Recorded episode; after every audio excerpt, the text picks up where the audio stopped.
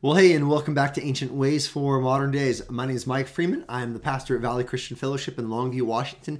And today you are joining me for what is our last video of 2023.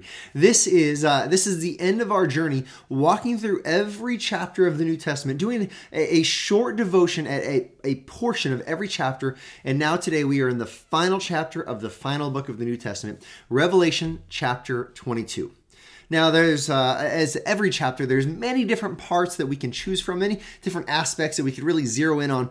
But for our final look at the New Testament this year, 2022, what I want to do is just let Jesus speak to us. You know, in this final chapter, there's a handful of places where if you have a red letter Bible, it will indicate for you that these are Jesus' words directly. Now, all of Scripture is God breathed. All of Scripture really comes from Jesus. Uh, yet, there are places where he speaks verbally and it's recorded. The same is true in the book of Revelation. And so, uh, for our final video of this year, let's go and let's just jump into listening to Jesus speak to us as we bring this year to a close. And so, Revelation 22, verse 7, Jesus says, He says, And behold, I am coming soon. Blessed is the one who keeps the words of the prophecy of this book. Now, we're, we're going to look at a few different places here, a few different passages. But let's just begin. Uh, Jesus says, I'm coming soon. Uh, right from the get-go today, I want us to see uh, the year is coming to an end, which means we are we are one year closer. We're one day closer. Even as you watch this, you're one minute and one second closer to the return of Christ. Now, there's a lot of debate in the, the book of Revelation about the the uh, the timeline of Christ and His return. But here's the one thing that every Bible believer holds to: Jesus is coming back. He's physically going to return. We hold to that. We we trust that, and this is this is what Jesus says. And He says, "I am coming soon." Now, on His timeline, it's soon. On our timeline, we might say, "Well, you know, uh, I've been waiting a while, Lord." But but listen he has the exact right moment. Just like he came uh, the first time when the fullness of time had come, at just the right moment, Christ was born, uh, born of a woman, born under the law. This is this is God's timeline, and Christ will come. He will return, and he will return soon. And so then the text continues. It says, "Blessed is the one who keeps the words of the prophecy of this book." Yeah, who who understands God's judgment, who understands the gospel, who trusts in the sovereign Lord and lives in a way that reflects he is King of kings and, and Lord of lords. Behold, I am coming soon. Well, verses 12 and 13 is uh, our next portion. It says, Behold, I am coming soon. There it is again, bringing my recompense with me to repay each one for what he has done. There is a judgment coming. There is a, an account that we will give. When he comes, we will all give an account. Verse 13 I am the Alpha and the Omega, Omega, the first and the last, the beginning and the end. Alpha and Omega, Omega, this is the first and last letter of the, the Greek alphabet. Jesus is saying the same thing three times in a row. The first and the last. I am the beginning and the end. Everything it finds its consummation in me. I am the all and all. You know, we, we should be careful to always have a high view of Christ. We should not diminish him. We should not belittle him. We should not think that he's just a just a regular old guy. No, no, he is the divine second member of the triune God. He's the one John tells us in his letter or in his gospel. He says, "Through him all things were created." He was in the beginning with God and he was God.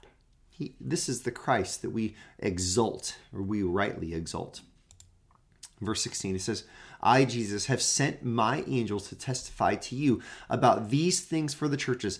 Here's what he says He says, uh, This is my message, this book of Revelation. He says, I am the root and the descendant of David. He is the, the king promised, the, the long-time king promised. Uh, God made a promise to David there will forever be a descendant of David on the throne.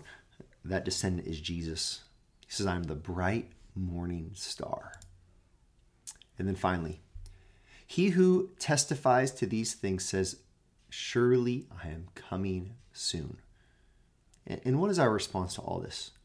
What is our response to Jesus and his, his repeated promise that he's coming soon? What is our response to the judgment that we find in the book of Revelation as we as we look at how God is just and he will judge, he will repay those who have done wicked deeds. What is our response knowing that the, the end will come at the just perfect time?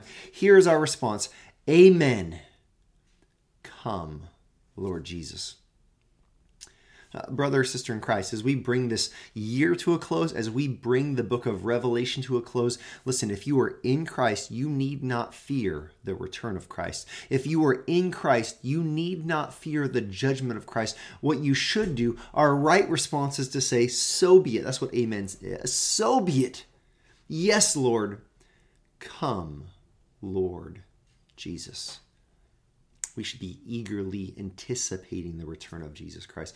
We should be longing for it and praying for it and hoping for it. This is this is the ancient way for our modern day. To be those who live in hope, looking forward to the blessed return of Jesus Christ. You know, I, I would encourage you to to apply this ancient way to our modern day but by using these words amen. Come lord jesus. But by letting your prayers be shaped by the return of jesus christ but by letting your lifestyle be shaped by the reality that he could return at any moment have we done everything we've been called to do as his followers? Are we able to to genuinely say lord i'm uh, re, please return and i am eager for you to return because i know when you return you're going to find me being about my master's business amen. Come lord jesus these words bring our year to a conclusion. I, I, hope that this year has been meaningful for you. If you've been with us from the beginning, uh, congratulations. We've devotionally traveled through the entirety of the New Testament. I, I am so thankful that I was able to speak some words and, and aim you to think deeply about the scripture. If you popped in and out, awesome. I, I hope it blessed you. And, and here's what I'm going to say for, for those who are wondering what the next year holds. Well, the next year we're going to jump into the New Testament again, but we're not going to do a, a, brief look at every chapter of the Bible. What we're going to do actually is we're going to look at one book at a time. And, and we're going to go through we're going to go through every verse of an entire book and then we'll go through to the next one uh, I haven't quite landed on where I'm going to start. In fact, if you watch this on uh, on the last Friday of the year and you have a book that you're like, man, I'd really love to hear you talk through this one, um, you know, write me, email me, uh, Mike at vcflongview.org. Uh, many of the folks at our church that have this, uh, that watch this, you, you, have my email, you have my address. Uh, you, you, you, can text me. You know how to reach out to me. Um, but we're going to keep this going this next year. We're, we're going to change up how we go about it, but uh, we're going to keep it up. And so I'm open to uh, some suggestions, and I'm eager to continue to grow together, looking at the ancient ways, uh, the, the ways described in God's holy and perfect word, and how we can live according to God's word in our modern day. I hope you had a Merry Christmas. Hope you have a wonderful New Year, and I look forward to catching uh, catching you here uh, in, in the New Year. We'll see you then.